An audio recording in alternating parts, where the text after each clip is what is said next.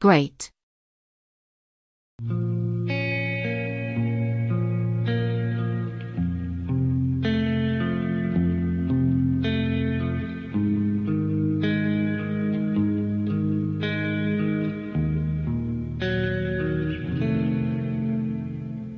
The months drag on turbid and slow like a muddy river. Emmanuel, as consumed by an internal fever, continues to fluctuate from one experience to another without actually experiencing any of them. He appears exhausted by this senseless drift and at the same time unable to stop. Sometimes he sits for hours staring at me with an awkward stare, chasing me through the rooms with a completely opaque blue gaze, so different from what I remembered. There is a mechanical inertia in the way his eyes follow my movements, with sharp angles like the broken flight of a fly. I am frightened by the emptiness of his eyes that stare without seeing, distracted by an obsessive thought. He took a strange path.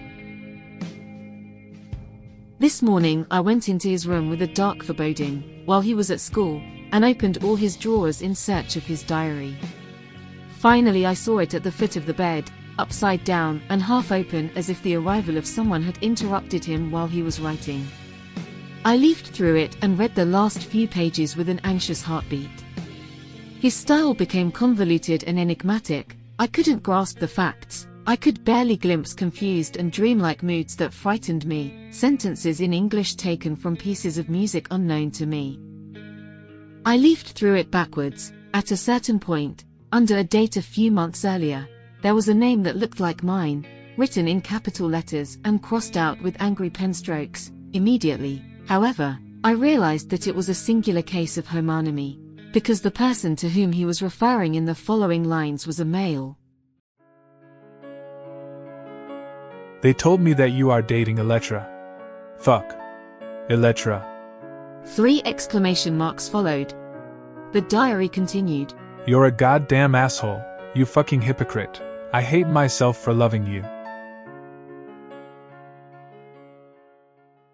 In the following dates it was all an overlapping of emotional expressions, little more than interjections, from which a convulsive inner chaos emerged. I was struck by the sentences, she's like a bad angel. She makes me feel terrible, God I thank you, finally.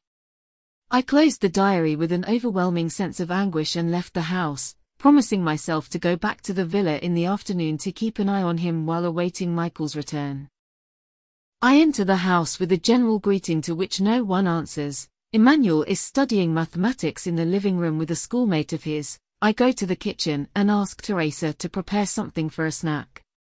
While I help her stuff the sandwiches, the maid, without looking at me, says, Master Emmanuel isn't well, did you notice?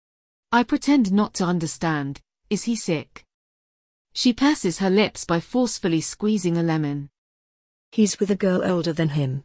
Teresa doesn't know that what she's squeezing into the glass is my heart.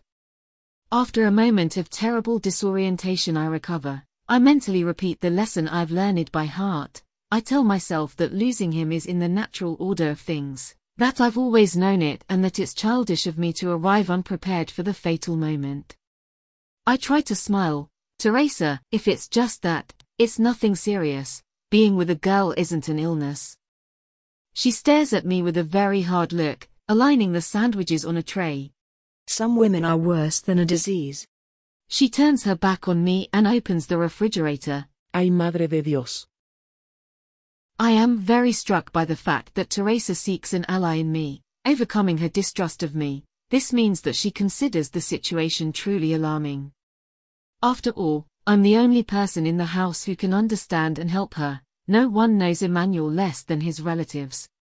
That woman's intuition is infallible, supported by her visceral attachment to him. She knows everything he does in his room as if she sees through the closed door. An older girl, but not only, evidently also very dangerous. Jealousy devastates me at the thought of that uncomfortable and unexpected passing of the baton. However, I force myself to let the urgency of the moment prevail. I receive Teresa's message and prepare myself to do my best to be up to the task. I take a deep breath, then walk into the living room with my legs shaking and place a tray with drinks and comfort items on the table. Here you go, guys, enjoy your meal, I say smiling. The friend thanks, Emmanuel says nothing. Everything okay? I ask him. Great. He replies without looking up from his math book. The dark shadow under his eyes indicates fatigue, insomnia, profound unease, and also something else that I prefer not to understand. Teresa is right, he is not well at all. I feel such an intense affective impulse that it causes me physical pain to have to repress it. I stroke his hair and this give him a sudden shiver. Then I leave the room and go back to the kitchen to make more sandwiches. From the kitchen I hear his friend's voice. Your mother is young. A moment of silence. Teresa looks at me.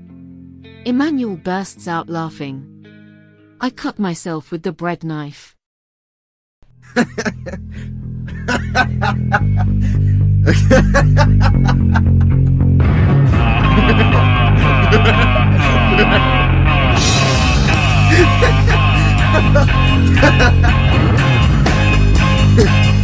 Ha